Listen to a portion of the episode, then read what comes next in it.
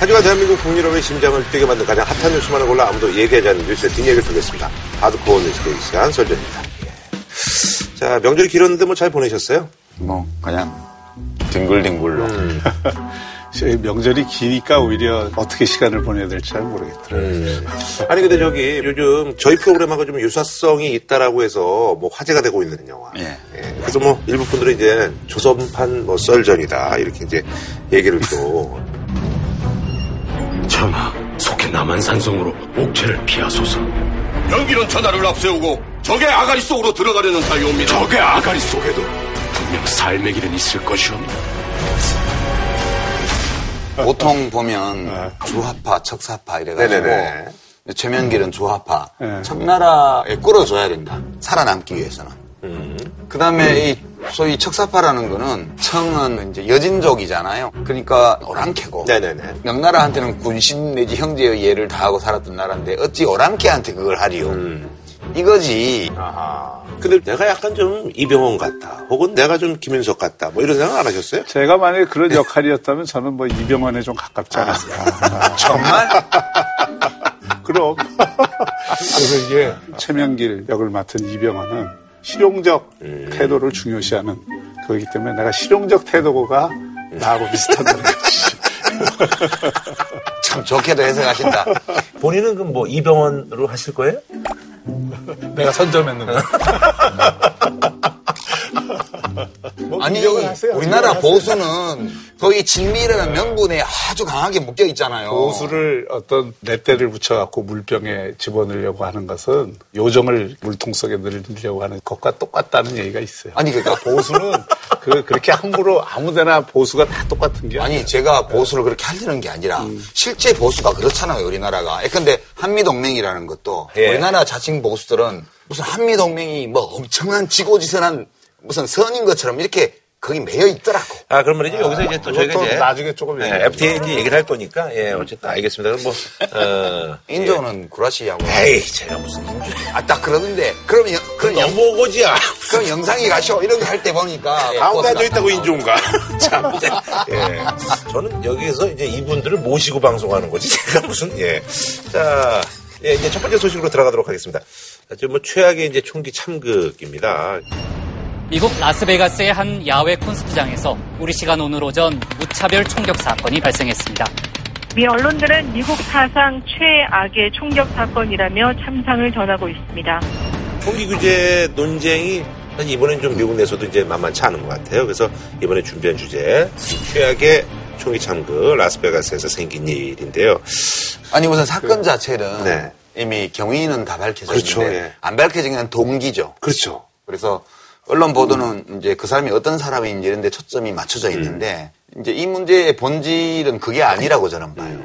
하여튼 어떤 동기에 의해서 어떤 사람이 사람을 죽이자고 마음먹었을 때 그렇게 자동소총을 갈겨서 수백 명을 한꺼번에 살상할 수 있는 조건에 있는 나라는 음, 그런 나라는 거. 예, 그런 나라라는 게 첫 번째고 음. 두 번째는 이것을 막으려는 모든 시도가 지금까지 다 성공을 거두지 못했다는 음. 그두 가지가 그러니까 핵심적인 상황 아닐까 싶은데. 총기 난사가 미국에만 있는 건 아니지만 그렇죠. 심지어 노르웨이 같은 아주 그 진짜 평화롭고 네네네. 공동체가 잘 발전한 나라에도 분노를 참지 못하는 사람들이 우발적 음. 행동이 이렇게 나타날 수 있는 거예요. 그건 어떤 사회든지 나타날 네네네. 수 있는데 음. 문제는 미국에서 유독 이렇게 헤이트 크라임 형식으로 음. 증오 범죄 비슷하게 이렇게 나타나는 이유는 총기를 쉽게 들 수 있기 때문에 음. 사건이 대형 사건이 되는 거예요. 옛날에 그 그러니까 그 일본에서는 뭐 차를 몰고 막그 그 사람한테 그렇죠. 막 돌진하고. 뭐, 네.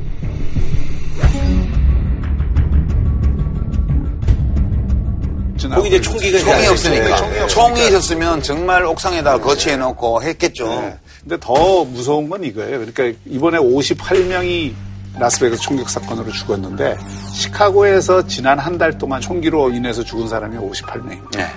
그 다음에 다른 주들도 60일, 음. 70일 뭐 이래요 다. 그러니까 한 달이나 두 달 안에 라스베가스 총기 사건으로 죽는 사람만큼이 총기 사건으로 계속 죽는 거예요.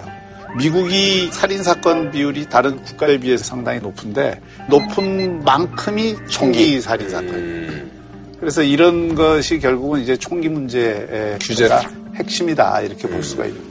그 왜 미국이 예. 이렇게 총기를 민간이 보유하는 문화 그 제도가 그거는 생겼죠? 이렇게 역사적으로 보면 이렇습니다. 그러니까 이제 미국이 영국으로부터 독립을 네네네. 했잖아요. 독립을 하고 각 주들의 자치권에 네네네. 입각을 해서 연방을 연- 만든 연방이죠. 거예요. 예. 근데 이 자치 주들이 자기를 방어할 권리를 음, 치안이 예, 좀 그- 떨어졌구나. 그 가져야 된다 해서 헌법을 만든 이후에 수정헌법에서 음. 그걸 이제 보장해 준 거예요. 음. 논리가 그겁니다.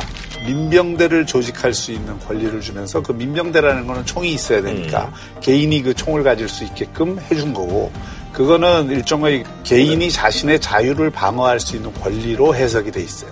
그 수정헌법 만들기 전부터 네. 이미 총은 다 가지고 있었죠. 그렇지. 그러니까 헌법에서 총을 가질 수 있도록 한 게 아니고 음. 이미 총을 가지고 있는 현실을 헌법이 수용해 준 거예요. 그렇죠.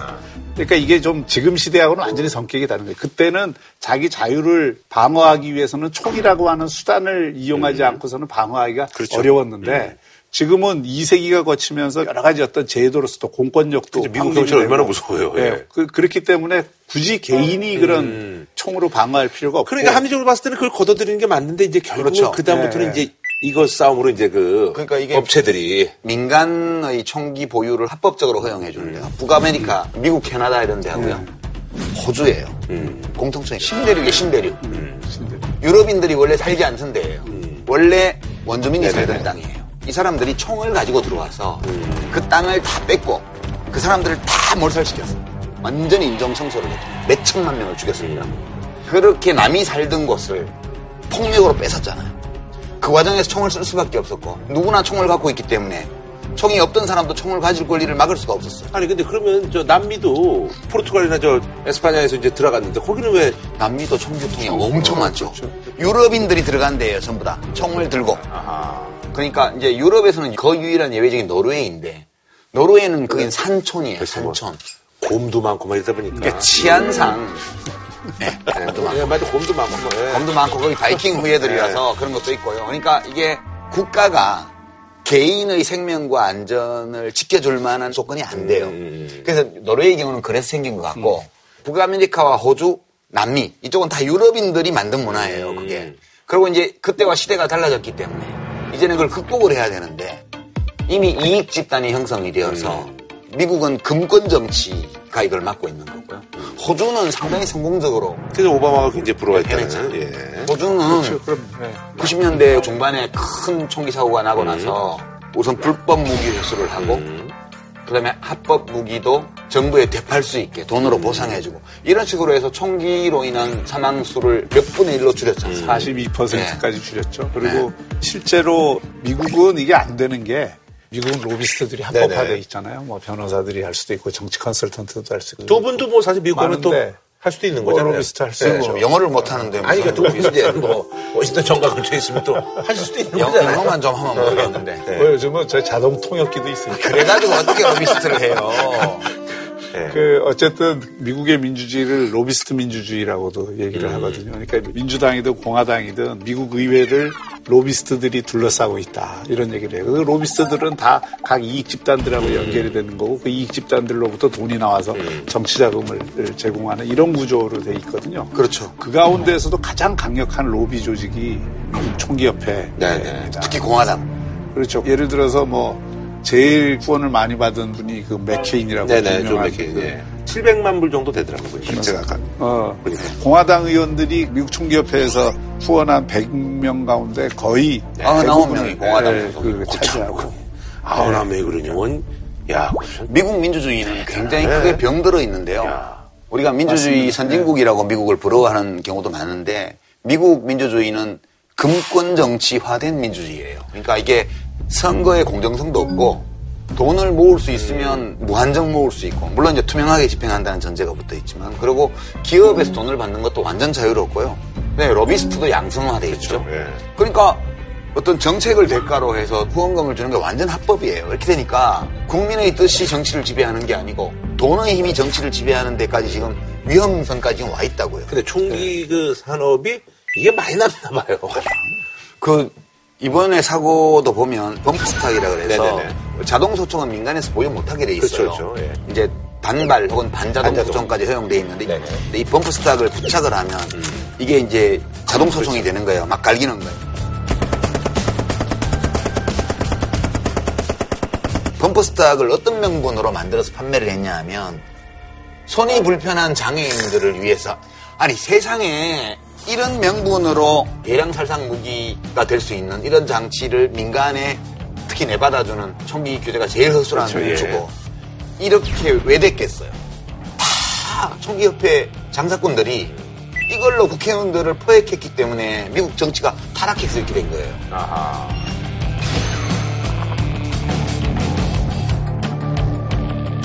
그러니까 또 이런 측면도 있어요. 미국 사람들의 입장에서 원래 그 수정헌법 위조도 그런 성격이 있는 건데 이 총이라는 게 아기를 지키는 수단이자 어떤 그 불의에 대해서 대항하는 상징으로서 총을 이해하는 문화가 있어요. 그러니까 어렸을 때부터 그 총에 대한 어떤 그 교육이라는 게 그런 방식으로 이루어지기 때문에 총기에 대한 그 미국인들의 의식이라는 게 굉장히 좀? 특수성이 있어요. 나는 그러니까 한국에서 사는 데는 뭐 요즘 뭐 외국에 출장 나가 있는 분들 얘기, 교환 교수가 있는 분들 얘기 들어보면 이제 끝나서 귀국한다 이러면 야 괜찮겠냐? 어, 좀한 1년 더 더 좀 상황을 보고 가지. 뭐 이런 데는데 나는 뉴스를 보고 있으면 미국이 더 무서워. 그러니까 그거 현실적인 위협이에요. 그러니까 지금 적어도 이 문제에 관한 미국은 온전한 국가가 아니에요. 우리가 정치학에서 원론이잖아요. 국가는 합법적으로 폭력을 독점하는 인간 조직이에요. 그러니까 사적 복수를 다 금지하고 복수는 국가가 대신해 주도록 감옥을 살리고 네네. 심지어 사형을 하고 이렇게 해서 네. 그리고 민간에서는 어떠한 폭력도 행사할 수 없도록 만든 게 형법이에요. 모든 문명 국가 유일한 예외가 이 총기를 허용하는 법을 가지고 있는 몇몇 나라들인데 적어도 이 점에서는 미국이 국가로서의 기능을 제대로 못하는 나라다. 음. 이게 얼마나 중요한 문제냐면 일본도 메이지 유신 때 예. 메이지 유신 때 중세에는 칼이 무기였잖아요. 그렇죠. 예. 살상 무기가. 그러니까 일본 왕을 중심으로 중앙의 권력을 지방으로 쫙 퍼뜨리는 과정에서 사무라이들의 칼을 다 뺏어버렸잖아요. 음.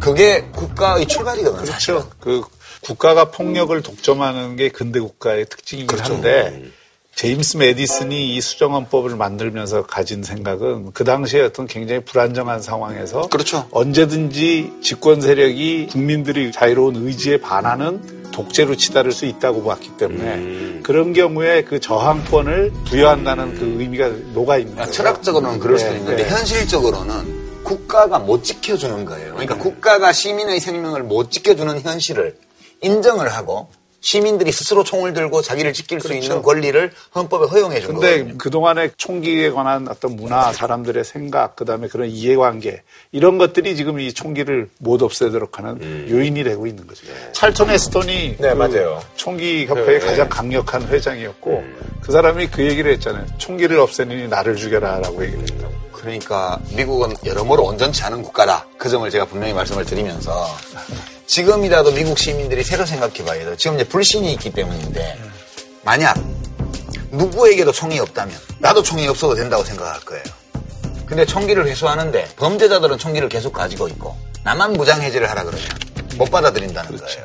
이게 우리나라는 미국에 비하면 국가에 대한 신뢰가 굉장히 높은 나라예요. 그런 우리나라처럼 총기가 불법화된 나라에서도 가끔 하잖아요. 플랜카드 걸어서.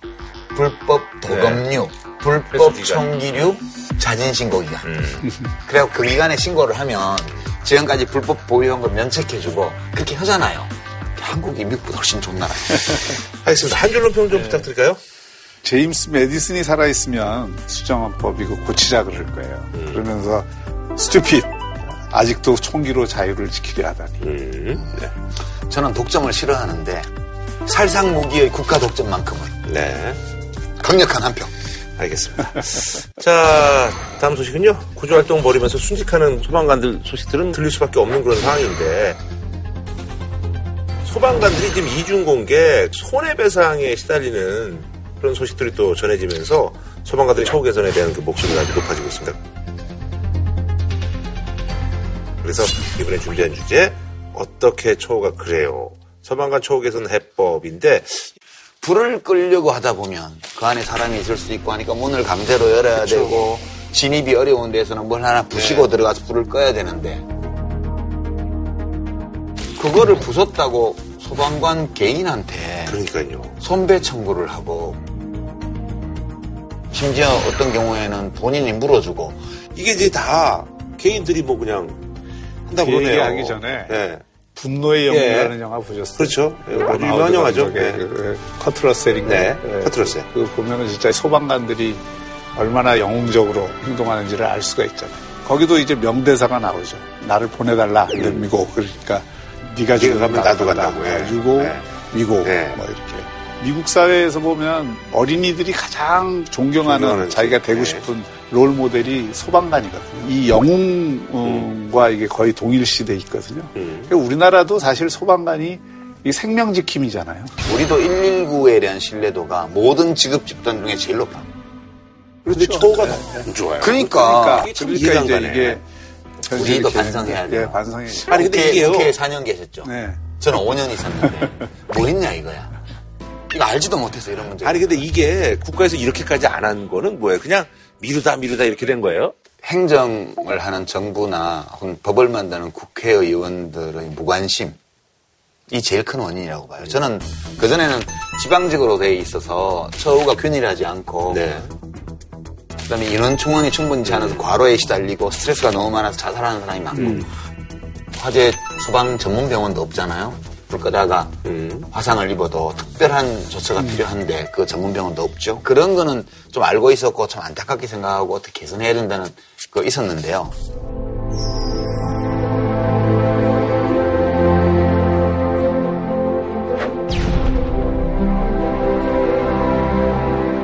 이 얘기를 듣고는 전 참 반성을 진짜 많이 했어요. 아, 이건 진짜 나는 이 분야를 잘 몰라서 그랬던 것도 있지만 관심이 없었구나.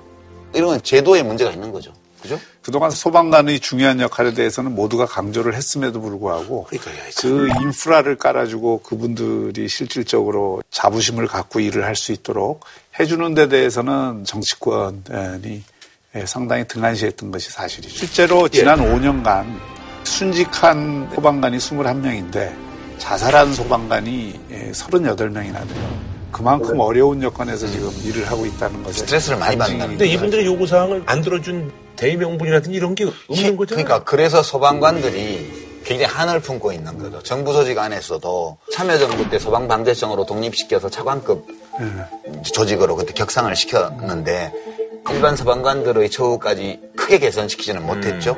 그리고 이제 문재인 정부 들어와서 소방관 인력 충원도 하고 처우 개선도 하겠다고 이제 공약을 했는데 아직은 집행이 잘 안 되고 있죠. 소방관에 대한 개인적 처우는 지금 지방 공무원 아, 지방 하고 공무원이거든요. 수준으로 돼 있기 때문에 그 처우가 좋아지지 않은 것이고 거기에 물론 위험 수당이라든지 이런 걸 좀 해줘야 되는데 그게 소홀히 된 점이 있고 소방 조직이 계속 왔다 갔다 한 측면도 있어요. 예, 뭐 지난 정부에 또 소방방재청. 그 소방방재청으로 독립이 됐다가 또 세월호 사건이 왜 국민안전처로 또 갔다가 이번에 이제 소방청으로 독립이 되죠.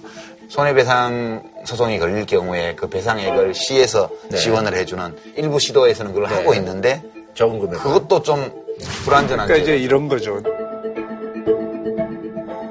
큰 피해 같으면 당연히 이제 손해배상이 되는데 옆집 뭐 옆집 이런, 예. 유리창을 뭐 깼다. 이렇게 깨고 들어갔다 뭐 이러는데 물어달라 이렇게 하면은 소방관 입장에서는 이걸 또 보고해서 보상을 해주고 이런 거 자체가 혹시라도 자신에게 불이익이 될 소지도 있고 또 시비 걸리는 자체도 음, 스트레스 부담스럽고. 예, 그러니까 돈 10만 원 예. 정도를 해결할 것 같으면 자기 주머니에서 해결하고 뭐 이런 관행들이 형성이 됐던 것 같아요. 그러니까 소방관들이 개인적으로 박봉의 삶도 굉장히 힘들고 음. 스트레스도 많은데 이런 일이 벌어지면 억울한 거죠. 그렇죠. 자기는 사람의 생명을 구하고 음. 안전을 지켜주기 위해서 일을 했는데 그 과정에서 의도치 않게 불을 끌려다 보니까 불가피해서 하다 보니까 그렇게 부서지는 건데 이거를 나보고 물어내달라 그러니 그 심정이 어떻게 했어요? 그러니까 지금 이제 소방관 체계가 이렇게 돼 있잖아요. 불을 끄는 소방관, 네네. 그리고 운전, 운전, 담당하는 또 구조하는 소방관, 그리고 구급 네. 역할을 하는 이런 식으로 분담이 돼 있잖아요. 근데 특히 이제 불을 끄는 직역 같은 경우에도 지금 숫자가 워낙 모자르니까 이번에 강릉에서 두 네. 사람이 순직을 한 것도 여러 사람이 사람만 더 들어가서 예. 이 상황을 점검하고 했으면은 사고가 안 났을 것을 두 사람이 적은 인원으로 가다 보니까 지금 오래 걸리고 네, 그러다 보니까 그다음에 건물이 이제 이제 그, 붕괴한 건데요. 어, 저는. 이거는 좀 제도적인 해법이 있어야 된다고 봐요. 첫 번째는 선배 요구를 받고 그거를 인정되는 경우에 지방자치단체에서 지원해주는 이런 방식은 부적절하다고 봐요. 기본적으로 화재 진압을 하는 과정에 생긴 물적 피해에 대한 소송의 대상을 국가로 확정하는 아. 법이 필요해요. 국가가 주체가 되어서 그 문제를 조사해서 물어줄 것은 물어주고 혹시 소방관이 업무를 하다가 그런 게 아닐 수도 있는 거니까. 뭐 이렇게 귀책 사유가 명확히 인정되는 경우에 대해서 사후적으로 구상권을 청구를 할 수 있는 길은 열어놓더라도 일단 기본적으로 소송 주체를 국가로 못 박는 또는 자치단체로 못 박는 이런 법 개정이 있어야 된다고. 정부가 이 문제에 대해서는 특별히 관심과 의지 정부 입법을 해야 돼요. 네, 하겠다고 그랬고 얼마 전에 이제 소방청에서도 119 비전 선포식을 했어요. 음. 그러니까 우선은 지금 한 2만 명 정도 정원을 지금 채워서 3인 1조가 돼서 항상 음. 움직일 수 있도록 하는 것부터 시급히 해야 될 거고 제가 보기엔 큰 반대 안할 음. 겁니다. 소방인력. 그래도 반대할 거예요, 국회에서. 이건 설득력이 있는 사안이기 때문에 음. 소방 전문 병원을 배운다든지 지금 손해배상에 대한 어떤 그런 문제를 한다든지 그 비전대로만 실천하면 아니 그리고 이제 그 국가직전환 문제도 소방관들이 계속 요구하는 네. 건데 이게 왜 지방 쪽에 있는 거는 왜 그런 거예요? 지방직인 거는 그렇게 돼버린 거예요. 그렇죠. 그냥 제도를 처음에 만드는 아. 과정에서 현장성이 중요하기 그렇죠. 때문에 네. 소방관들은 지방 공무원보다는 누구나 국가 공무원이 되기를 원해요. 그렇죠. 네. 훨씬 더 안정적이고 네, 그렇죠, 그렇죠. 어, 그리고 지방자치단체는 재정도 취약하기 때문에 처우나 이런 것이 음. 불안정한 반면 음. 국가 소속으로 되게 되면 모든 것이 안정화되기 때문에 원하죠. 근데 네. 지금 각종 행정이 지방으로 이제 분권화되어 가는 추세에 실제 중앙정부하고는 업무상 큰 연관이 없고 현장에서 다 활동하는 아. 이 조직을 중앙정부 소속으로 하는 게 맞냐라는 아. 문제에 대해서 이견이 있는 거예요. 그래서 이거는 조금 논쟁이 될 거예요. 음. 왜냐하면 경찰도 지금 이제 기본적으로 자치 경찰로 아, 가야 된다는 주장이 있거든요. 되는 거고요. 지금 교육도 다 지방 교육감 중심의 교육청 중심으로 체제로 전환이 됐잖아요. 그러니까 지방직을 국가 어, 공무원직으로 바꿨다가 또 지방직으로 바꿔야 되는 상황이 올 수도 있기 때문에. 문제 때문에 그런 거죠. 그렇죠. 네. 그럼 그러면 지방직으로 두더라도 음. 그 소방관의 처우에 관해서 중앙정부가 책임지고 기준을 만들어서 음, 전국적으로 합리적 인 기준을 도입해야죠. 그렇죠. 아니 그나저나 그 요번에 안철수 대표가 어, 소방소방문에서 SNS 이거 올렸는데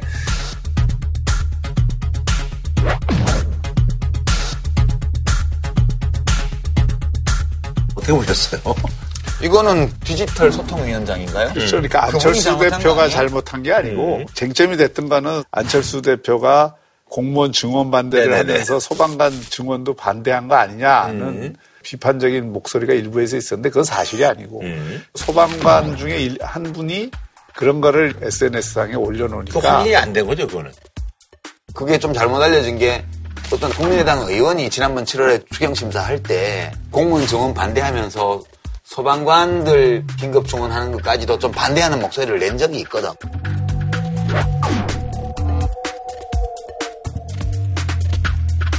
안철수 대표가 있는 당의 국회의원들이 그거 반대했으니까 안철수 대표도 반대한 거 아니냐 이런 예단을 가지고 음. 그런 사람이 뭐하러 오냐 이렇게 올린 거지. 중요한 거는 디지털 소통위원장이라는 분이 그거에 대응하는 방식이 아주 거칠고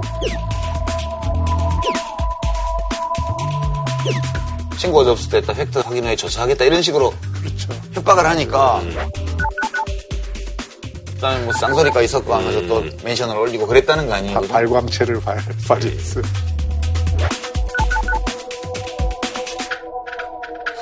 네, 그러니까 이거는 아날로그 방식이었어. 적절치 않았다. 아주 불량 아날로그 방식이었어요. 아, 국민들이 비판을 할 때 팩트가 약간 안 맞을 수도 있죠. 그러면 해명하면 되고 음. 나름대로 주장을 하면 되지. 안철수 대표가 이런 분을 디지털 소통위원장으로 발탁한 거는 아주 인사 실패죠. 근데 그 이 디지털 소통위원장 이런 분들이 가끔 이제 SNS 이렇게 뭐 화제가 되고 그런데 이런 분들을 그 임명하는 기준은 물론 없겠지만 네, 뭐 어, 왜? 되게 디지털 소통 위원장에 임명되는 사람들은 뭐. 엄격한 기준은 없겠죠, 뭐. 그, 예, 그러니까 IT 쪽에 좀 밝다든지, SNS 활동에서 탁월한 족적을 남겼다든지, 뭐 이런 사람 중에서 하는 경우들이 예, 또는 뭐 있죠. 예. 온라인에서 인기 있는 사람. 네. 어, 그렇게 하기도 하고요. 음. 근데 이제 이 경우는 안철수 대표한테 시비를 붙은 이유는 소방관들이 처우 개선도 안 되고 여러 가지 어려움이 있으니까 스트레스를 많이 받고 있잖아요. 음. 높은 사람들이 오면 뭐 청소도 해야 되고 정리정돈도 해야 되고 좀 귀찮거든. 일이 많은데. 네, 근데 자기가 지지하는 사람이 오면 아이 뭐 내가 좋아하는 사람 오는데 이거 해야지 해서 불만 없이 하는데 좋아하지도 않는데 오니까 신경질 나잖아. 그러니까 이제 올린 거지. 제가 추측하기에는 아, 근거는 없어요. 음. 추측하기 그랬을 거다. 또 정치인들이 설이나 추석이나 이럴 때 현장을 방문하는 방식 이게 좀 구태의연하다는 생각이 많이 들어요. 그러니까 변장을 갈 수도 없고 뭐 아니 아니 근데 이제 오히려 그 소방관들의 정말 고충을 듣고 싶다 그러면 밤에 그 근무에 있는 사람들 불러갖고 같이 자연스럽게 호프도 한잔 하면서 얘기할 수도 있고 그런 거지 꼭 무슨 기관을 가서 방문을 해서 영상 메시지 같은 거 어떨까 영상 메시지 영상 메시지로 했어 아니 그래도 정치인은 네. 뉴스 화면을 자꾸 만들어내야 되잖아요 내가 뭘 하고 그러니까. 있다는 것을 계속 확인해야만 잊혀지지 않죠. 그 뉴스를 어떻게 만드느냐 음. 하는 것도 요즘 보니까 뭐 청와대가 훨씬 더 잘하대요. 그러니까 이제 문재인 대통령 네. 행보를 보고 연휴 기간에 뭐 우선 칼국수집도 가고 막걸리도 하고 뭐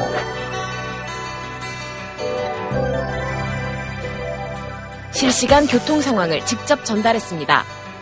즐거운 고향 가는 길 교통정보입니다. 비상 차량이 본격적으로 정갈 것으로 그렇게 보이는데요. 그러니까 쇼통이라 그러잖아요. 소통이 아니고 쇼통이라고 야당에서 욕을 아, 하잖아요. 무관심보다는 훨씬 낫죠. 하는데 대중정치는 그렇죠. 쇼 비즈니스예요. 물론 쇼 비즈니스만으로 정치가 되는 건 아니지만 불가피하게 일정 부분은 쇼 비즈니스일 수밖에 없다고 우리가 인정을 해줘야 되고 안 대표가 여기를 가서 쇼라고 욕을 하더라도 안 가는 것보다는 가는 게 나은 거예요. 이왕 쇼통을 할 거면 쇼를 좀 잘하라 이거지. 대통령처럼? 네. 인정. 아, 이번에는 뭐, 그, 괜찮았어요. 괜찮았어요. 네. 알겠습니다. 예. 한줄론 평으로 마무리 짓겠습니다. 예. 아, 예. 소방관 여러분, 죄송합니다. 정의사회는 소방관이 존경받는 직업이 되는 사회입니다. 예, 알겠습니다. 자, 다음 소식은요. 지난번에도 말씀하셨습니다만, 이제 트럼프 하면 이제 결국은 America first다. America first. America first. 그런 정책들이 우리 삶에 이제 영향을 끼칠 것이다라고 이제 많이 말씀들을 하셨는데 이 와중에 FTA 개정 협상을 이제 어, 미국 측에서 이제 요구를 해서 이제 하기로 했잖아요. 그래서 해당 산업분의 어떤 그 우려, 긴장감이 이제 고조가 되고 있습니다. 그래서 이번에 준비한 주제는요. 이제는 우리가 협상해야 할 시간. 아, 여기는 멜로디 좀 넣어야지. 아, 이게 쉬운 노래잖아. 우리가 협상해야 할 시간. 근데 이거 원래 어떤 뭐 옛날에 보면 무슨 장사 끝날 때. 네, 그렇죠. 그 예. 부르는 노래 아니에요? 예. 파할 때 이제 하는 얘기인데. 예. 한미 FTA 개정 협상 합의인데 이 논의에 앞서서 월풀이 뭐 전 세계 어떤 그 고급가전의 어떤 대명사잖아요. 근데 지금은 이제 삼성이라든지 LG 이런 데서 이제 워낙 미국 시장을 이제 선점하고 있으니까 그 세탁기를 겨냥해서 미국의 이제 국제무역위원회 제기를 한 거죠 문제 제기를 이게 어, 세이프가드를 우리가 좀 해야 되겠다. 그 세이프가드라는 걸 먼저 네. 좀 설명을 해야 되겠는데 세이프가드라는 거는 뭐냐면 불공정 무역 행위는 아닌데 네. 자국 산업이 뭐 침해를 받는다든지 음. 에, 이렇게 할 경우에 일종의 긴급 수입 제한을 음. 할수 있는 그 제도를 그 이야기하고 이거는 이제 국제법상 그 허용이 되는 예전에 그 뭐 일본 자동차 네. 이런 거 얘기 나올 때 이게 많이 그렇죠. 나왔었는데 그죠? 80년대부터 네. 미국에서 네. 엄청 쓰던 거예요. 네. 나라마다 이거 갖고 네. 있어요. 네. 미국의 세이프카드는 그것을 결정하는 방식이 이제 ICT 그 대명의 위원들이 하는데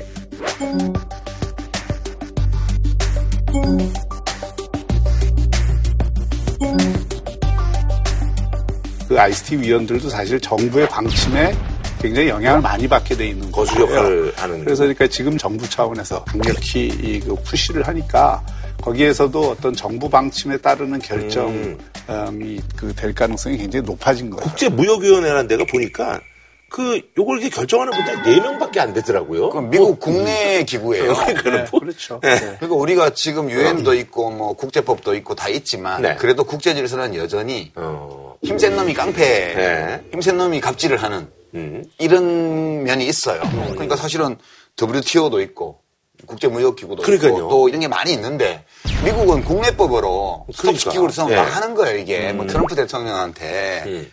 그 삼성 LG 나빠요. 너무 싸요. 음. 품질이 너무 좋아요. 네.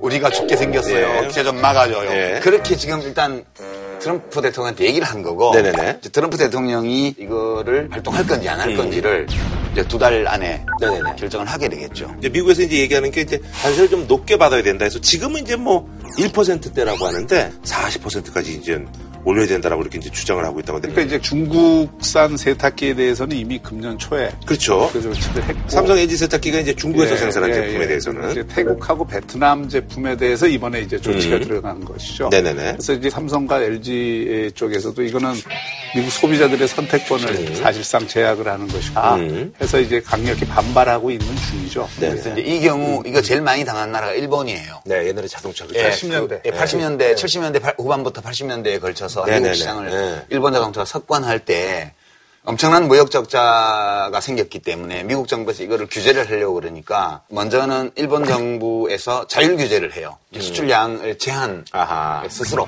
아이 형이 아이 죄송하게 됐어요. 우리 너무 많이 팔았어요. 예. 덜 팔아라. 덜 팔게요. 어. 그렇게 해서 이제 하고 그 다음에 우리가 현지에, 현지에 공장을 세워서 음, 음, 음. 직원 중에 뭐 상당 대다수를 미국인으로 채용하고 음. 부품 조달도 뭐 그냥 로컬 컨텐츠라 그래서 음. 현지 조달을 해가지고 미국의 부가가치 증대에 우리가 도움이 되겠습니다.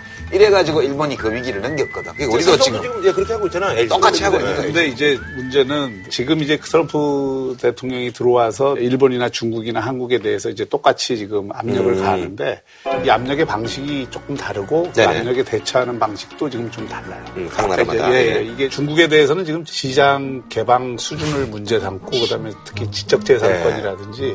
이런 거를 지금 문제 삼 아서 강력히 푸시를 음. 하고 있거든요. 그러니까 중국도 여기에 대해서 굉장히 적극적으로 대응을 하고 있어요. 음.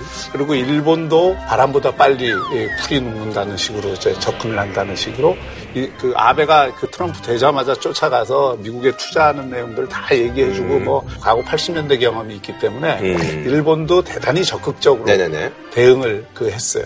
근데 사실 우리나라는 이거 그에 비해서는 지난번에 문재인 대통령이 가서 뭐 그 대기업들이 가서 음. 투자하겠다 이렇게 했지만 정부 차원의 대응은 지금 일본이나 중국보다는 좀 미비하군요. 어, 미비한 거 아니냐 하는 평가가 나오고 있는 거죠. 그러니까 이제 아베 총리가 가서 3배 9고드레를 했다면 남한 단성처럼 네, 네. 우리는 1배 3고드레 정도 한 거죠. 음. 그러니까 이제 미국 입장에서 볼 때는 저게 좀 태도가 불량해. 음. 이래가지고 하는 건데 사실은 만약 40% 관세를 매긴다면 미국 국내 가격이 40% 오를 거 아니에요? 네네네. 미국에서는 소비자들이 이제 그 값에 그 제품을 못 사는 거예요. 그렇죠, 그렇죠. 예. 그러니까 미국 소비자들이 이제 본되는 거지 이제. 저는 문재인 정부가 어디에 집중해야 될 건가를 보여주는 사례라고 생각해요. 경제 외교를 하는 데 있어서 우리가 평론가적인 자세로 할 수가 없잖아요. 사실 실력을 보여줘야 되는 거거든요. 우리는 그거를... 평론가 입장에서 얘기해야죠. 트럼프 대통령은 이 건의를 받아들여서 음. 미국의 산업을 발전시키기 위해서 여러 조치를 취할 게 있어요. 예를 들어서 모든 빌딩의 창문을 다 막아버려야 돼요. 음. 그러면 전등 산업 이런 거 있잖아요. 그렇게 해야 되겠 이게 햇빛이 무료로 조명을 내주잖아요. 음. 이 제조업이 견디지를 못해요. 햇빛을 막는 거야. 네. 빌딩에. 어. 그러면 조명 산업과 이런 것들이 엄청 발전할 거예요. GDP가 팍 올라가고. 그래서 저는 트럼프 대통령이 그걸 강력히 권하고 싶어. 모든 빌딩의 창문을 다 폐쇄하라고.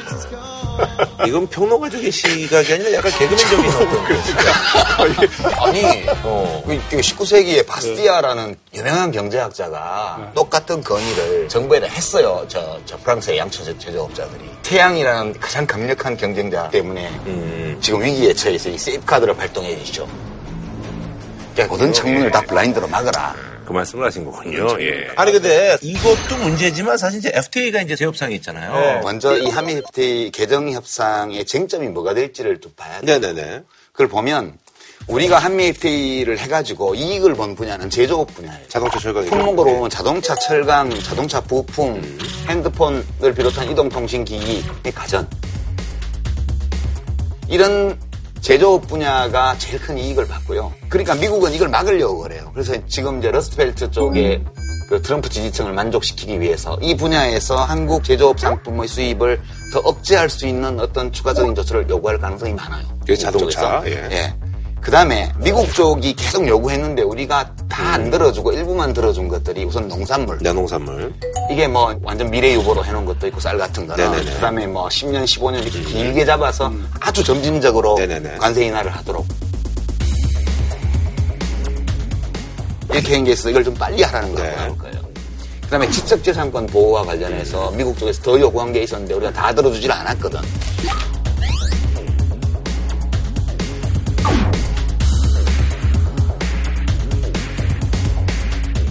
그거 있고요. 사업 서비스업. 법률 서비스. 법률 서비스 이런 거예요. 그 일부 열어줬지만 여전히 규제 조항이 음. 많아요. 이렇게 법무법인을 설립할 때 지분율 같은 데 있어서. 49%못 네. 넘어가게 한 거라든가 이런 것들은 더 요구할 가능성이 많고요. 그다음에 2007년도 2월 달에 협상을 할 때 마지막 국면에서 문제가 됐던 게 방송통신 분야였어요. 미국 방송을 여기서 그냥 재, 재전송하는 이런 식의 방송업 허가를 요구를 했는데 저는 방송통신위원회에서 끝까지 반대해서 안 들어줬어요. 그다음에 우리나라 약가 제도를 복제약 출시를 어렵게 만들고 음. 그다음에 미국 신약 가격을 자기들이 원하는 대로 받을 수 있게 그렇게 해달라는 거 이제 결국 거부했죠 이거를 이런 요인들이 있어서 미국 쪽이 이걸 다 들고 나올 거라고 봐요 이번에. 음. 우리 쪽에서는 끝까지 좀 빼려고 노력했던 게 국가 투자자 제소 제도 이걸 안 해보려고 노력을 했고요. 지난번에 얘기 많았었잖아 이거.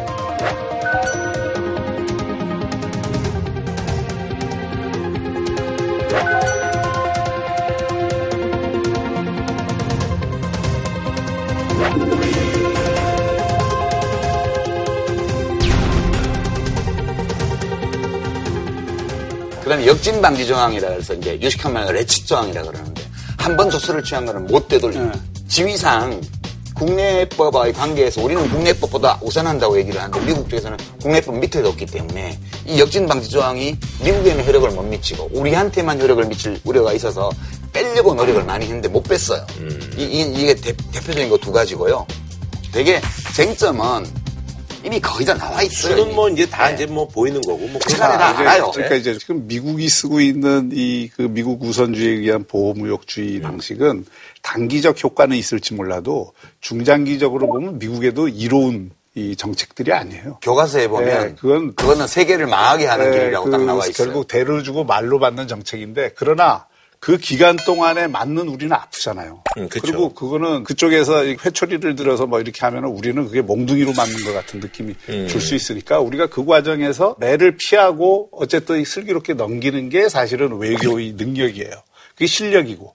그리고 사실은 외교라는 거는 세치어로 백만 군사를 움직이는 거 아니에요. 그러니까 그 이번에 상무장관 로스가 그런 얘기를 했잖아요. 그 전 세계가 북한을 경제적으로 고립시키기 위해서 노력을 하는데 한국이 거기에 대해서 이 그 협조를 안 하니까 어, 트럼프도 그런 문제에 대해서도 상당히 기분이 안 좋아서 한미 FTA 폐기를 들고 나왔다. 그런 걸 뭐, 전문 용어로 흰소리라고. 예, 네, 그러니까 뭐 그게 실제 그런지 아닌지는 모르지만 하여튼 그런 이야기를 한다 이거예요. 갖다 붙인 그런 경향이 없어요. 아니 800만 달러인데 그것도 국제기구에서 유니세프하고 이런 데에서 지금 전 세계에 모금하는데 우리가 그거 좀 참여한 거 가지고 우선 그런 식으로 얘기할 것 같으면 내정 간섭이지 그거는 거의. 그렇잖아요. 그러니까 우리가 그렇게 비판은 할 수 있는데 정부가 해야 될 일은 그것까지도 인정을 해. 정부가 만약에 그런 평론이나 하고 이제 있으면은 그거야말로 스튜핏한 거지. 음. 근데 아베가 뭐 미국의 정책이 마음에 들어서 그렇게 하겠어요? 자기들 실익을 위해서 그러는 거 아니에요? 그래도 그러니까. 지적할 거는 지적해주는 게 great. 아이, 그렇지. 예, 근데 이제 지금 여권이 예전에 이제 FTA에 대해서 약간 좀 부정적인 어떤 반응이 있어서 또 홍준표 대표는 아, 돈을 아주 푹 두고 죽여보겠다 뭐 이런 상황까지 지금 나온 건데 그 트럼프의 이런 전략, 뭐 사업가적인 어떤 기질 이런 것들이 사실 우리로서는 어쩔 수 없게 좀 쉽게 너무 응한 것 같다라는 그런 생각이 좀 드는데요. 근데 구라 씨도 그런 보도 많이 봤죠. 예. 뭐 미국의 트럼프의 미치광이 전략에 당했던 미치광이는 전략이 아니고 전술이에요. 어, 예, 예, 그렇죠. 예. 미치광이인 척하는 거기 때문에 그렇죠. 이건 전략이, 전략이 아니고 예. 전술이에요. 근데 이게 마치 이제 우리가 무슨 예측 못하고 있다가 뭐 당한 것처럼 얘기하는데 그게 음. 아니고 처음부터 트럼프 대통령이 후보 시절부터 보호무역주의를 아. 내걸고 나왔기 때문에 또 한미 FTA는 폐기하겠다고까지 그때 얘기를 했고 그래서 이거는 필연적인 거고요. FTA 어떤 특성상. 예, 그리고 한미 FTA 어느 한 당사국이 이거 우리 그만할래? 그러면 통보하면 6개월 후에 그만두게 돼 있어요. 이거는. 음. 아 근데 그 동안 있잖아요. 오바마는 그걸 왜 참은 거예요? 오바마는 괜찮은 협정이라고 본 거죠. 어, 근데 한미 FTA 개정 또는 폐기 이게 미국의 정책이기 때문에 우리는 어쩔 수 없다. 이렇게 접근하는 시각은 이건 정부의 입장이 돼서는 저는 곤란하다고 생각해요. 지금 정부가 사실은 경제 외교나 이런 어떤 사강 외교 쪽에 집중해야 되는 그런 시기다. 근데 지금 보면은 사강대사도 각 국에 별로 채널이 없는 사람들이 임명이 돼 있어요. 음. 그 한미동맹을 전체적으로 관리하는 게 여러 가지 네트워크를 그 활용을 해야 되는 거죠. 일본은 심지어 싱크탱크까지 다 활용을 하고 미국 의회 보좌관까지 음. 다 이게 네트워크를 해서 움직이잖아요. 우린 그런 네트워크가 지금 굉장히 부족해요. 음. 그래서 그런 부족한 네트워크를 정부 차원에서 이건 여야나 진보 보수를 떠나서 총동원을 할 필요가 있다고 생각해요. 성과를 내는 게 중요하지 지금 뭐 이게 뭐 옳다 그러다 이 문제가 중요한 게 아니에요. 근데 우리가 이 한미 FTA 문제를 볼 때는 정경 분리의 원칙을 우리가 잊지 말아야 돼요. 이게 무슨 겉으로 보기에는 지금 외교안보 분야의 이슈들이 걸려 있으니까 이게 연계된 것처럼 이렇게 네, 그렇게 얘기들을 많이. 하는데 예. 천만의 말씀 이게 비즈니스예요. 그냥 경제적인 한미 FTA는 이익이 되냐 안 되냐. 그 전에 미국 행정부는 서로 간에 이익 보는 정도의 차이는 좀 있으나 양국 모두가 이익을 본다 이런 입장이었기 때문에 그대로 지켜간 거고요. 지금 트럼프 대통령은 우리는 손해보고 있고 쟤들만 득보고 있어 이렇게 주장하는 거예요. 이건 비즈니스의 문제이기 때문에 다른 이슈들과 분리해서 봐야 돼요. 지금 뭐 북핵 사태 이런 거랑 네, 이렇게 상관없어요. 제가 볼 근데 때. 그건 동의하세요? 아, 그 전 동의가 안 되는 게 어. 저기 뭐 안보와 경제가 그렇게 일대일로 대응하는 건 아니지만 이게 전체 context 즉 전체 맥락은 다 연관성이 있는 거예요. 어떻게 연관돼 한미 FTA가 어떻게 그거를 비즈니스 문제라고만 그거 할 수가 있어요. 비즈니스 문제죠 이게 장사하는 문제잖아요. 아니, 장 여기 F- 무슨 다른 요소가 뭐 있어요? F- 그럼 뭐하러 그렇게 정치적으로 반대를 하고 그랬어요? 누가요? 장, 장사를 하는데. 아, 그건 어떤 조항들이 우리에게 경제적 손실을 갖고 올 수 있다고 봤기 때문에 그 문제 제기를 반대하는 분들이 계속 한 거고요. 자, 그러니까, 그- 이제 국가 전략상으로 대한민국은 개방 경제 체제를 유지하지 않으면 안 되는 경제잖아요. 그렇죠. 그리고 그런 의미에서 FTA라는 건 노무현 대통령도 전 세계에 우리가 개방 경제 체제를 적극적으로 활용을 해서 대한민국 번영을 이끌겠다는 그 국가 전략의 일환으로 한미 FTA를 한 거거든요. 그리고 그 한미 FTA 개정 협상을 하는 건 정부입니다. 개정 협상은 정부가, 정부가 하는데 정부가 뭘. 가지고 개정 협상- 협상을 하냐 하면 전부 업계의 요구를 받아서 하는 거예요. 그건 미국도 마찬가지입니다. 오로지 경제적 비즈니스의 관점에서만 공수가 있는 거예요. 전 산업 분야에 걸쳐서 협상을 하는데 지금 각각 공격 무기와 수비 카드를 들고 나와요. 그러니까 우리 쪽의 공격 무기는 이제 우리가 득을 보는 분야에 우리가 공세적으로 하는 거고요. 우리가 손실을 분야- 보는 분야는 수세적으로 하는 거예요. 이게 막고 찌르고 업계와 업계가 다 이해관계가 다르잖아요. 다르죠. 그러면 정부 차원에서 예를 들어서 농산물은 어느 수준에서 보호를 하고 자동차나 철강 이런 쪽은 어떤 식으로 대응할 건가에 대한 종합적인 전략을 정부가 짜고 그리고 협상에 들어가는 거지 업계 요구를 그냥 들어서 단순히 하는 거 아니에요. 그리고 그거를 실질적으로 실행할 수 있는 능력을 보여주는 것도 정부가 선택한 그러니까요. 협상단의 능력이라고요. 그러니까 참여정부 때 정부가 그런 식으로 해서 협상에서 타결을 했고요. 지금 개정 협상을 하게 되면 마찬가지 방식으로 정부가 할 거예요. 이게 굉장히 저는 문재인 정부한테 딜레마가 될 거라고 생각하는데 문재인 정부의 핵심 지지층이 전부 한미 FTA를 걸고서 반대를 할 겁니다. 예를 들어서 그때 2011년에도 심지어 IMF 위기보다도 10배 더 되는 악효과가 올 거라고 반대를 했어요.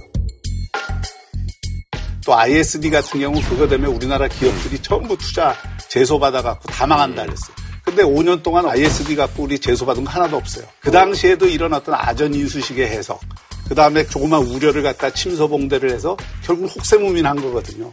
이런 식으로 만약에 투쟁이 일어날 때 정부가 이 문제에 대해서 제대로 대응을 못하고 자기 관점이 안 쓰면 엄청나게 흔들릴 가능성이 있고 자칫 잘못하면 한미 FTA 폐기로 가는 수순이 될 수 있다. 이렇게 보는 거예요. 근데 이제 너무 좀 과장하시는데요. 한미 FTA 협상은 2006년 초에 협상 시작을 선언을 했고 약 1년 2개월 동안 협상을 했어요, 처음에. 그리고 그 기간 내내 한미 FTA 찬성 비율이 75%가 넘었어요. 국민 지지도가.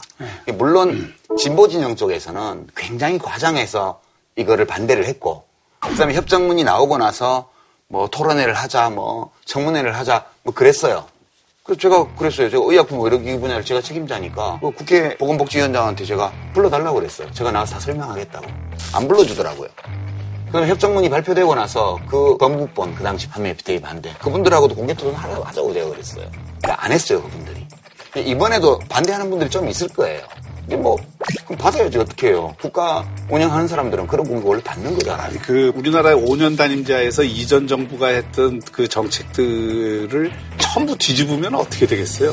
이게 다 연속성이 있는 건데 그 노무현 정부 때 다 찬성하셨던 분들이 2011년에 다 반대를 하고 또 문제가 더 증폭이 됐잖아요. 그러니까 이게 국익과 관련된 그런 문제에 대해서 우리가 논쟁을 하는 거는 좋으나 이것이 정파적 이익으로 갈려서 그 국익과 관계없이 무조건 비판을 해야 되고 이런 식으로 가면은 곤란하다. 그러니까 이제 그런 식으로 가지는 않는다니까요. 일부 그런 경우도 있으나 꾸준히 국민들의 지지 여론은 훨씬. 우세했어요. 네. 지금 그 연장선 위에서 지금 미국 쪽에서 폐기를 불사하는 개정 요- 협상 요구를 했기 때문에 일단 받아들인 거예요.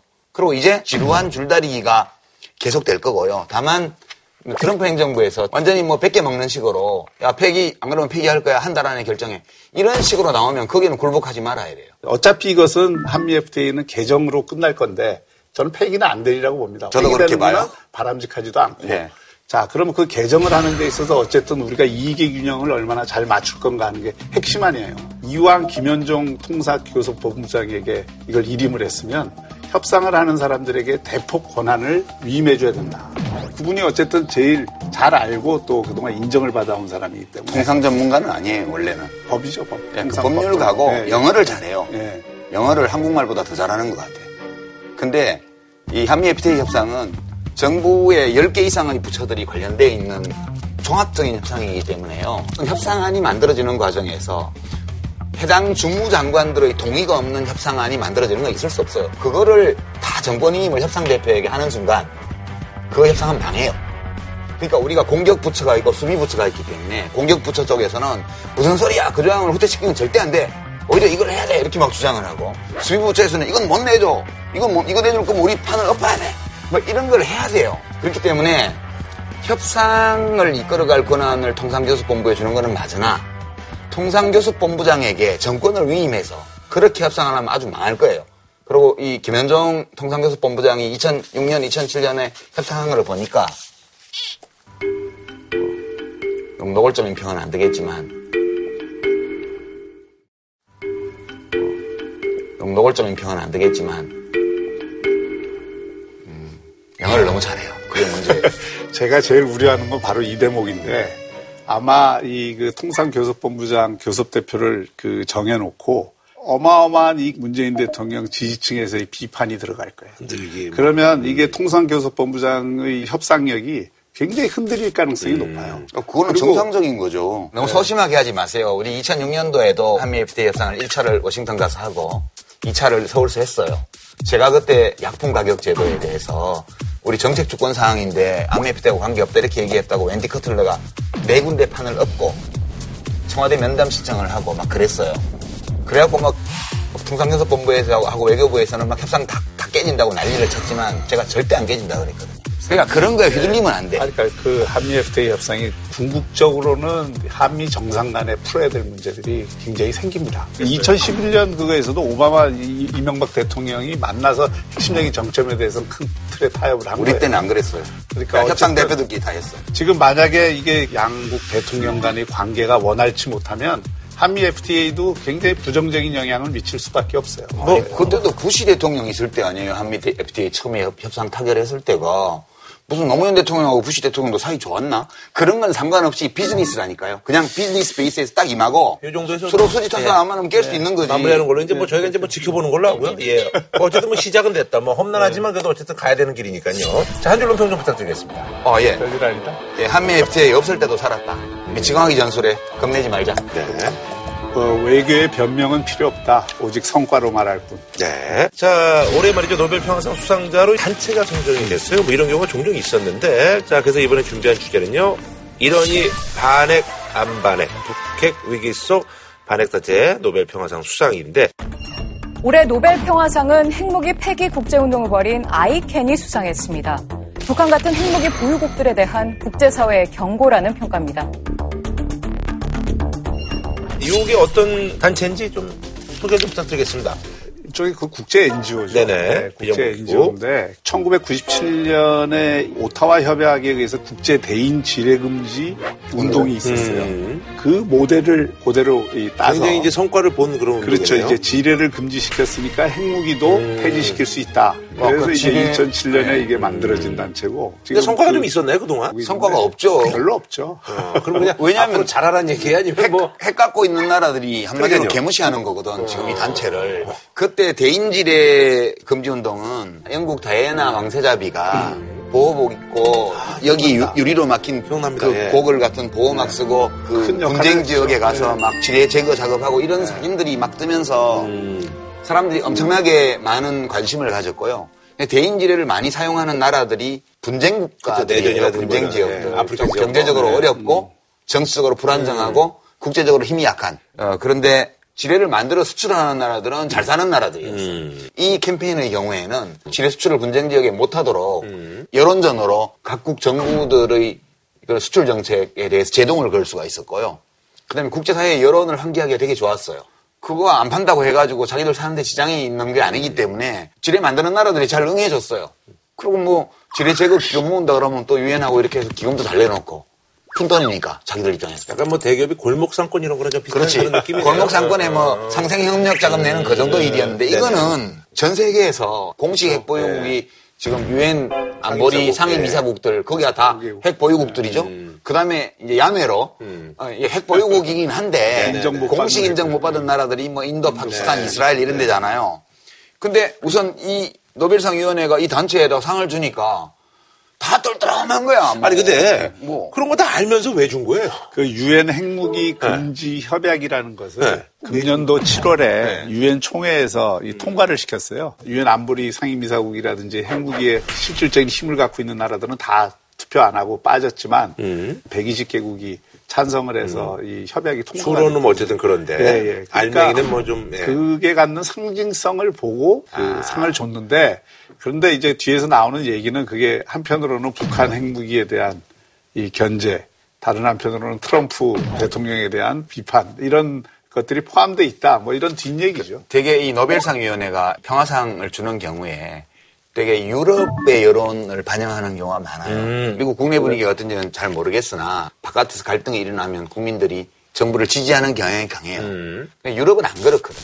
유럽은 자국 정부가 그 해외에서 어떤 공격적인 행위를 하면 그에 대해서 굉장히 매섭게 음. 비판하는 게 시민사회의 분위기예요. 그래서 훨씬 성숙한 국가죠, 유럽 쪽이. 음. 그러니까 이런 분위기를 노벨상위원회가 반영을 해서 아. 핵무기 폐기 국제운동에 힘을 실어줘서 이 아이캔, 뭐 저는 그렇게 읽는데, 아이캔. 음. 음, 할수 있다. 네, 할수 있다. 그러니까 음. 뭐 성과를 거둔 단체일 수가 없어요. 정치적인 선정일 수도 있겠네요. 저는 최근에 네. 노벨 평화상을 보면요. 이게 업적에 주는 게 아니라 음. 이슈에 주는 것 같아요. 오바마도 그래요. 네, 그러니까 2009년에 음. 오바마 받았죠. 2012년에 유럽연합이 받았어요. 음. 음. 맞아, 맞아. 그 다음에 2013년에는 화학무기 금지기구 그런 데가 받았고, 2015년에는 트리지 4자 뭐 협상이 잘 됐다 해서 받았고, 2016년에는 콜롬비아 대통령이 그 내전 종식시켰다고 해서 받았고. 그러니까 이게 뭔가 이렇게 평화를 그 이룬 업적보다는 그 시기에 이슈가 되는 데서 각광을 받은 격려의 의미나 이그 그러니까 김대중 대통령 노벨 평화상도 마찬가지예요. 한반도가 그 냉전의 유물로는 유일하게 남아있는 음. 대결 지역이기 때문에 여기 좀 잘해보라고 가시적인 평화를 이뤘기 때문이라기보다는 그래도 김대중 대통령은 민주화를 위해서도 오랫동안 노력을 했고 그 업적에 대해서 준 거라고도 볼 수 있죠. 개인이 뭐 또 이렇게 평화를 위해서 이렇게 전체적으로 힘을 쏟기가 쉽지가 지금 어렵죠. 네, 않은 그런 오히려 뭐 간, 간디 같은 사람은 못 받았죠. 지금 이제 이 핵무기 폐기 국제운동은 성과를 거두기 참 어려운 게 음. 이게 저 비율을 이제 조폭으로 할게요. 국제사회는 조폭 사회나 비슷해요. 안 그런 면도 있지만 정글. 기본적으로 예. 정글적인 음. 성격이 있어요. 그래서 세계에서 제일 센 나라들이 공인된 핵보유국이잖아요. 네. 이 나라들이 힘을 유지하는 가장 근본적인 무기 중에 하나가 음. 핵무기 보유인데 음. 자기 파벌의 제일 핵심이 되는 무기를 내버리라고 그러니까. 그러니까 지금 노벨 평화상 원래 수상자가 선정이 되면 각국 정부에서 아, 아 덕담도 건네고 뭐 축하한다 그러고 뭐 앞으로 기대하겠다 이런 건 나오는데 미국 행정부에서도 뭐 먼산 보고 있고 음. 러시아에서는 뭐좀 불만 섞인 얘기가 나오고 그걸 뭐 노린 거 아니지? 나머지 핵보국들은 뭐 뉴스 못, 보, 못 들은 것처럼 저쪽으로 음. 딴데 보고 있고 지금 이런 양상이잖아요. 네네네. 그래서 잘 줬다. 선정을 잘했다. 그런 생각이 아니 근데요 저희가 이제 노벨 평화상 얘기했잖아요 네. 아웅산 수치 여사 네. 남아공으로 말하는 이제 뭐 만델라 같이 이런 그 대단한 분이잖아요 근데 이분이 요즘 욕을 엄청 먹고 있더라고요 그래서 뭐 옥스퍼드에서는 뭐 명예시민권도 뭐 박탈하고 그랬는데 이 사태에 대해서 조금 뭐 아무래도 세계사에 또, 뭐, 워낙 또 권위자시니까. 권위자는 무슨 권위자요? 아, 그 책 절판했어요. 몇 년 전에 벌써. 그래도 뭐, 어쨌든. 하도 오래되고 신통치 않은 세계사를 제대로 읽어야 되는데 거꾸로 읽으니까 이게 안 돼. 그래서 절판했대. 어쨌든 뭐 거꾸로 읽거나 뭐 어쨌든 간에. 예. 이 사태에 대해서 좀 소개를 해 주시죠. 예. 로힝야족은 네네. 되게 복잡한데요. 이게 버마라는 나라가. 네. 국호도 여러 번 바뀌고 이 나라가 되게 복잡할 수밖에 없는 게 130개 정도의 음. 소수민족이 있어요. 음. 제일 다수는 버마족인데 음. 국토가 상당히 넓어요. 아. 그런데 이제 1824년경부터 시작해서 85년까지 약 세 차례에 걸쳐서 영국 군대하고 버마 군대가 음. 전쟁을 세 번이나 해요. 세 번째 전쟁에서 져가지고 음. 이 왕조가 망하고 인도의 한 주로 통합이 돼요. 아하. 그러다 좀 세월이 좀 더 지나가고 나서 그 자치령, 음. 그러니까 영국령 버마. 버마. 네, 버마 식민지가 돼 있었던 거죠. 그러고 이제 계속 지배를 영국이 하고 있었는데 1942년 경에 영국을 상대로 영국 제국주의자들을 물리치고 우리 버마 공화국을 세우자.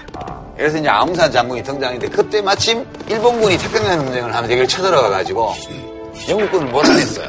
아, 괴뢰 정부를 하나 세웠어요. 음. 그러고 있는데 종전이 됐네. 일본이 패전을 했잖아요. 네네. 영국군이 다시 들어와서 또 먹은 거야. 아. 그래서 이 과정에서 아웅산 장군이 민족 영웅으로 아. 이렇게 됐다가 이제 결국 이제 국제 여론도 있고 이러니까 버마가 48년도에 독립을 음, 독립했는데. 했어요. 했는데 불과 한 14년 만에 1962년도에 내윈이라는 군인이 쿠데타 해가지고 이 버마식 사회주의라는 걸 만들어갖고 아주 나라를 엉망으로 만들어버렸어요. 그리고 이게 해방 이후에는 버마 사회주의 공화국이라 해서 네, 맞아요. 버마식의 사회주의 음. 체제를 그 유지를 했었는데 되게 이제 국가 사회주의 모델이죠. 그동안에 이제 오랫동안 군부 통치하에서 그 소위 독재를 해왔는데 네. 거기에 대한 어떤 대항마가 네. 수치 여사. 수치 여사, 예. 그러니까 1988년도에 버마 국민들이 들고 일어나서 이제 선거제도가 생기고 89년도에는 미얀마로 국호를 바꾸고 그리고 1990년 선거에서 아웅산 장군의 딸 음, 수치가 이끄는 야당이 압승을 했으니까 군부가 선거 뭐야? 그러고는 수치 여사를 같은 연금을 해버린 거예요.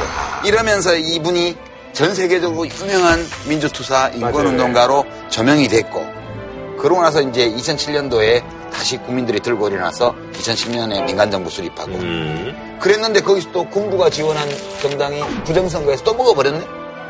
우리 87년도에 그런 네. 것처럼. 그랬다가 이제 2015년도에 비로소 수치 여사가 이끄는 야당이 각급 선거에서 다 과반수를 먹어서 수치 여사가 국가 고문이라는 이름으로 음. 군부의 권력이 반 이상 유지되는 가운데 지금 아하. 권력을 잡긴 잡았는데 이렇게 많은 민족이 살고 있는데 통합된 이유는 종교가 커요. 압도적인 다수가 불교도거든. 음. 근데 로힝야족은 방글라데시 국경 쪽에 사는 무슬림들이에요. 한 200만 명, 5천만 중. 쉽지 않 여기 시민권도 예. 없어요. 아. 투표권도 없어요. 음. 그리고 그동안에 그렇게 박해를 많이 받았다가 이번에 이제 로힝야족 해방 투쟁을 아. 하는 단체가 있는데 이 사람들이 무장 투쟁으로 경찰서를 공격하니까 국민들이 와 가서 그냥 쑥대밭을 만들어버린 거지. 이제 수치가 어쨌든 뭐 묵인 뭐 방조 뭐 이렇게 된 거예요. 근데 수치가 지금 아무 말도 안 하고 있고 음. 모른 척하고 있으니까 지금 사람들이 미얀마 민주화 운동의 지도자, 세계 평화에 기여한 사람으로 인식하고 있다가 이게 뭐야 이게 그냥 권력자 아니야 그냥 이렇게 된 거지 지금. 그래서 진짜 사실은 그 무가베도 짐바브웨 예 그런 것처럼 그러니까 이 사람도 대단한 그 뭐 독립운동하고 투사했는데 이렇게 93세가 돼도 이렇게 자기 집권하고 있으니 이거 참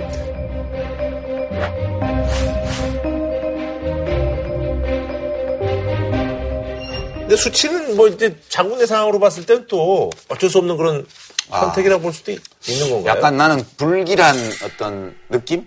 그런 게 있는데요. 아, 이분도 이제 독재자로 갈 것 같은 그런. 아니, 그게 아니고 어떤 국민들이 아주 좋아하는 옛날 지도자의 딸이나 아들이 권력을 잡은 다음에 이상하게 되는 그런 거 우리가 최근에 겪었잖아요. 그래서 아, 이거 약간 비슷한 케이스인가? 가 있을 거예요. 그래도 이제 수치는 외국 생활도 했고 음. 민주화에 대한 내공은 있으리라고 봅니다. 음. 우리 전 대통령도 프랑스 유학도 하신 네. 분인데 왜 그러세요? 이제 수치는 실제로 탄압도 많이 받았잖아요. 어, 집에 가만히 있었는데 뭐. 그래도 어쨌든 권력에 비판하는 위치에 있다가 권력의 위치에 가면 음. 고려해야 될 게 좀 많아지겠죠, 아무래도. 음. 근데 뭐 우리가 기대하는 수치는 그 인권 문제에 대해서 분명하게 자기 목소리를 내면서 음. 국제사회의 협력을 받아서 이 문제를 해결하는 쪽으로 가면 좋겠는데 권력 내부의 어떤 관계에서 수치가 용기 있게 행동을 하기 어렵게 만드는 여건이 있지 않느냐 하는 생각은 그러니까 우리가 보면 예를 들어서 그렇죠. 넬슨 만델라, 만델라, 대통령이라든가 폴란드 바엔사 대통령이라든가 체코의 하벨 대통령이라든가 음.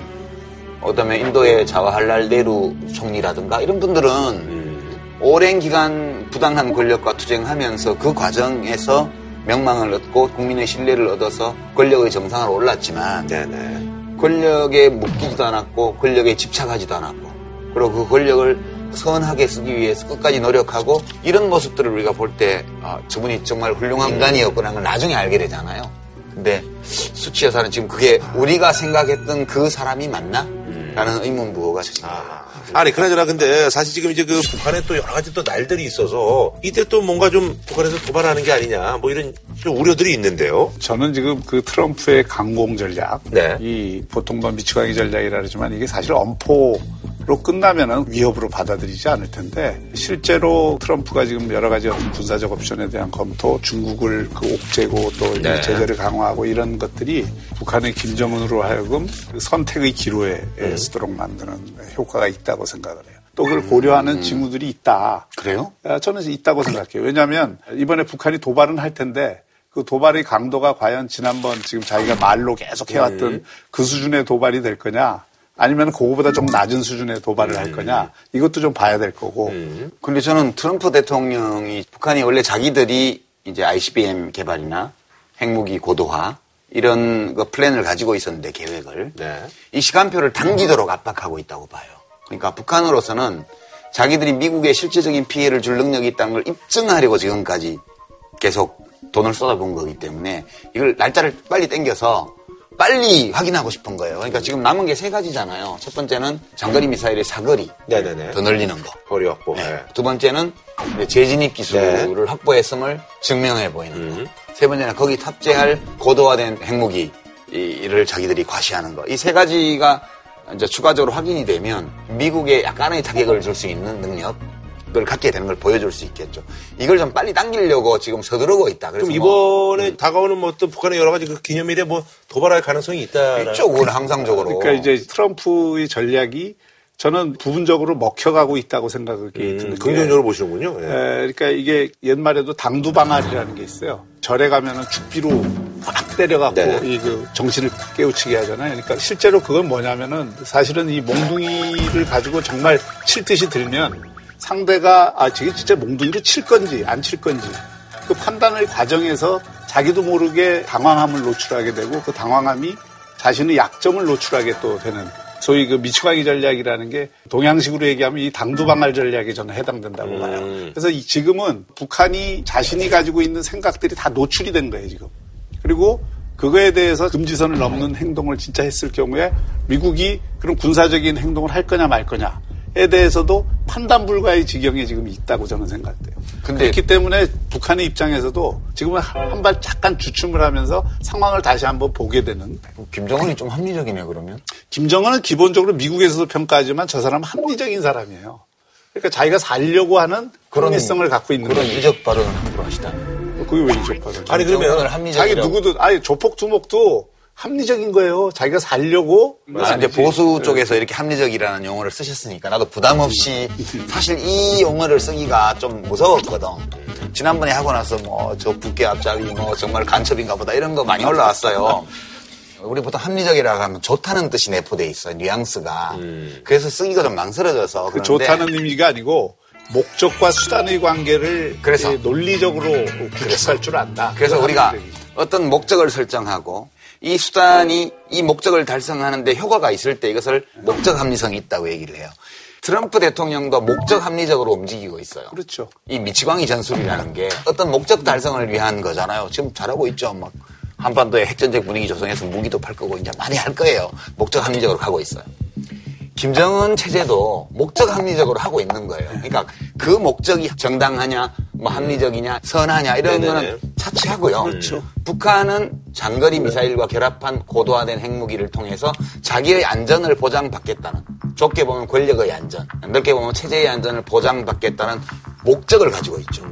그리고 지금 탄도미사일 실험을 하고 핵무기 실험을 계속하는 이유는 이 목적을 달성하는 데에 이 수단이 효과가 있다고 믿기 때문에 하는 거예요. 실제 효과가 있고. 그러니까 지금 그렇게 움직여가고 있는 두 주체예요. 그러니까 북한 집권 세력도 나름의 목적 합리성을 가지고 움직이는 집단이에요. 오히려 빨리빨리 자기들 일정표를 당길 수 있는 만큼 당겨서 가리라고 봐요. 그런 면에서는 목적 합리적인데 네. 목적을 달성하는 게 아니라 스스로를 파기하는 결과고 또 나올 수 있다라는 판단을 지금 하게 되는 시점이다. 아, 거기까지 갔다? 그렇죠. 그러니까 음. 그런 판단을 뭐 너무 그러니까 김정은을 좋게 보신다. 아니 저는 그자가 그런 판단을 하리라고 보지 않아요. 아니, 그거는 생존의 문제이기 때문에. 그 미치광이 전략이라는 걸 엄포라고 생각하면 안 돼요. 엄포인 걸 아는 순간 그 미치광이 전략이 아닌 거예요. 미치광이 전략이 성공을 하려면 그런 미치광이 행동을 할 수 있다라고 하는 거를 전제를 하고 상대도 그걸 알게 해야 그 그렇죠. 전략이 그러니까 북한이 그렇게 하고 있잖아요. 지금. 그러니까 그러니까 트럼프가 그 얘기를 그 하잖아요. 지난 25년간 북한을 완전히 잘못 따라왔다. 그리고 내가 굉장히 부채를 받았고 협상을 하고 나면 원, 계속 원점으로 돌아가는 이런 협상을 뭐하러 하냐. 해보지도 않고 협상을 그런 소리 나머지 하나의 행동 올리 원띵 만 남았다. 뭐 이렇게 해서 계속 얘기를 하잖아요. 별 뜻없는 말이에요. 아니 뜻없지 아니 그러면 이 그러니까 폭풍전 고요 있잖아요. 네, 이게 네. 그 미치광이 전략의 결정판이라고 보시는 거예요? 그 지금 아니, 폭풍전 고요는 네. 트럼프식의 협상 전략이죠. 네. 어, 그러니까 그, 이란에 대해서도 뭐, 또 너무 깊은 뜻을 부여하지 찾으려고 하지 마시고요. 네. 그냥 방송 기법으로 이해합시다. 클립행어라고 그래서 네, 드라마도 그렇잖아요. 한 회 끝날 때 누가 팍 넘어지든가. 막장 드라마죠. 그러니까. 아니면 뭐 뭐가 사실이 팍 폭로가 돼서 드라마도 그렇잖아요. 한회 끝날 때 누가 팍 넘어지든가.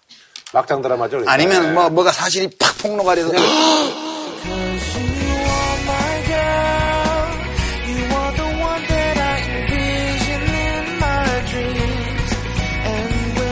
놀라는 표정에서 딱 정지화면에서 다음 예고 나가잖아. 트럼프의 클리셰라고 보시는 거예요? 어.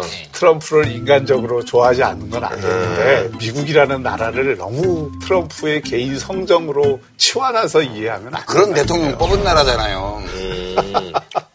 그럼 이번에 이제 폭풍전 고요도 역시 마찬가지로 여러 가지 그런 그 전략의 일환으로 보시고 그리고 어. 이미 지금 루즈벨트호하고 레이건호가 같이 지금 한반도로 오고 있잖아요. 그런 어떤 군사적 옵션을 단순히 뻥으로 이걸 그 준비하고 있다. 이거 저는 그렇게 생각하지 않습니다. 아니 그러면 지금 네. 이제 그 틸러선도 계속 지금 이제 그 중국을 어쨌든 압박을 해서 이제 북한하고 대화를 하려고 아니, 하고 있고요. 그러니까 우리 언론 보도를 보면 저는 네? 깝깝한 게 틸러선이 뭐 채널이 몇 개 있어서 음. 대화 중인데 우리가 알고 있잖아요. 어떤 채널인지. 근데 그걸 트럼프 대통령이 또 트위터에다가 쉴데없이 시간 낭비하고 있다고 이제 한마디 했단 말이야. 그러면 뭐 틸레선 경질되나?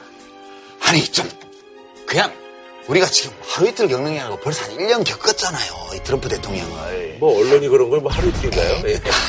그잖아요. 뭐, 그 사람들도 일이 있는데 뭐, 뭐 해야지 뭐, 뭐 뉴스를 아니, 하고 앉았는데 뭐 그런 거라도 좀 해놔야지 뭐. 예. 판단은 뭐 이제 어쨌든 시청자분들이 이제 하시면 되는 거고. 예. 근데 지금 두 축이에요 결국은 군사적 옵션에 대한 강력한 경고와 다른 하나는 실질적 제재입니다. 근데 이제 먹히고 있다라고 거죠? 실질적 제재도 네. 북한이 아파하는 징후들이 나타납니다. 그렇게 성공다 이번에. 지난번에 이 네. 제가 이 팔을 그냥 살짝 쥐었는데 그냥 아야야 하는 그 국면이 지금 나타나고 있는 거예요. 그러니까 북한이 이번에 자력갱생을 이야기했다는 거는 뭐냐면 또 원유도 지금 상당히 음. 그 제약을 하고 있고 옥수수도 네네네. 작년보다 더 음. 이게 들여오고 이 얘기는 북한 주민들한테 우리가 이제 또 고난의 행군 시기가 올지 모르니까 좀 더 쥐어 짜겠다. 소위 자기들이 얘기하는 혁명적인 정신으로 버티고 나가자. 이 신호를 주는 거거든요. 그렇죠. 네. 그러니까 북한이 지금 보면 농성 채비에 들어가고 있어요. 아하. 남한산성에 포위된 거하고 비슷해. 네. 남한산성의 제일 문제가 뭐였어요? 식량이 식량? 부족한 거였잖아. 음. 그 다음에 겨울이 왔는데 난방이 없잖아. 이게 농성에서는 체온 유지와 밥 먹는 거 이게 두 개가 제일 중요해요. 그래서 지금 보면 이제 고급 단간부들 말고 공무상 꼭 필요한 경우 말고 기름 쓰지 마. 그래갖고 이제 사람들도 걷게 생겼어 이제. 풀 먹고 적게 먹고 좀 이상한 강요된 건강 다이어트 비슷한 걸 북한 인민들이 하게 생겼는데 농성 채비에 들어가는 거예요 지금. 그러니까 농성을 하면서 버티겠다는 얘기 아니, 북한 쪽에서도 협상이 금방 시작되지는 않을 것 같다는 아. 판단을 하는 거고 이 얘기는 제가 추측컨대는 김정은이 쟤들이 저렇게 나오니까 이게 이렇게 하다가 잘못 가는 거 아니야? 미사일 실험하더라도 자기가 못 죽이고 뭐 이렇게 해볼까? 이렇게 생각해주면 좋겠어요. 근데 제가 보건대는 이 농성채비에 들어가는 걸 봐서는 그게 아니고 딱 성안에 들어앉아서 또 쏘는 거예요. 빨리 빨리 준비하라고 빨리 쏘라고 이래가지고 그 가능성이 더 높아. 그 쏘는 것도 화성 13호를 음. 정상적인 각도로 어느 정도 쏴갖고 연료를 좀 줄여갖고 고앞에 떨어뜨리는 거. 음. 이거는 아마 그 미국의 입장에서는 최악의 시나리오일 거예요. 그러면 이제 더 고각 발사를 할 수 있어요. 지난번처럼 고각 발사를 해갖고 쏘긴 쏠 겁니다. 저도 쏜다고 보는데 같은 미사일을 쏘더라도 그것이 갖는 그 메시지는 상당히 달라질 수 있는데 음. 미국의 입장에서도 예의 주시할 겁니다. 높게 그리고 쏘겠네요. 그럼 이번에. 어, 글쎄 그건 모르지. 그러니까 높게 이, 쏘겠죠. 뭐. 이번 멀리 쏘면 전쟁하겠다는 얘기인데. 어, 제가 보기에는 어쨌든 이 기싸움이 이 방송이 나갈 때쯤 어, 되면은 가닥이 잡힐 그러면 이제 약간 좀 현실화됐다라고 음. 봐도 되겠죠. 그렇죠. 지금 약간 북한이 음. 막가는 분위기인데 한쪽으로는 농성 채비를 하면서 지금 개성공단 돌리고 있대잖아요. 음. 옷공장. 음. 거기서 지금 시계 만들 리는 없을 거고 그죠? 옷 만들고 있을 것 같아. 이제 올 겨울에 음. 대비해야 돼. 남한산성 농성에서 우리 병사들이 겪었던 음. 그걸 최대한 피하기 위해서 에너지, 식량, 의복, 난방기구 이런 것들을 준비하고 있는 농성 준비 태세의 진입 국면. 알겠습니다. 예, 한 줄로 평좀 부탁드리겠습니다. 단핵단체 노벨 평화상 수상 아이캔 힘내라. 저는 이게 북한 동해안과 관련해서 네. 트럼프의 거침없는 하이킥. 움찔하는 김정은. 네. 되는 대로 휘두르는 킥이지 무슨 거침없는 하이킥이에요. 저희는 다음 주에 찾아뵙도록 하겠습니다.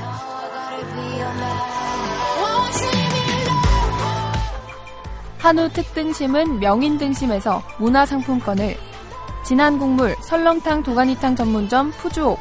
공무원 강의는 에듀피디. 프리미엄 소고기 무한리필 한상의 소두 마리. 구수한 맛 화미 전통찌개 된장에서 백화점 상품권을 드립니다. JTBC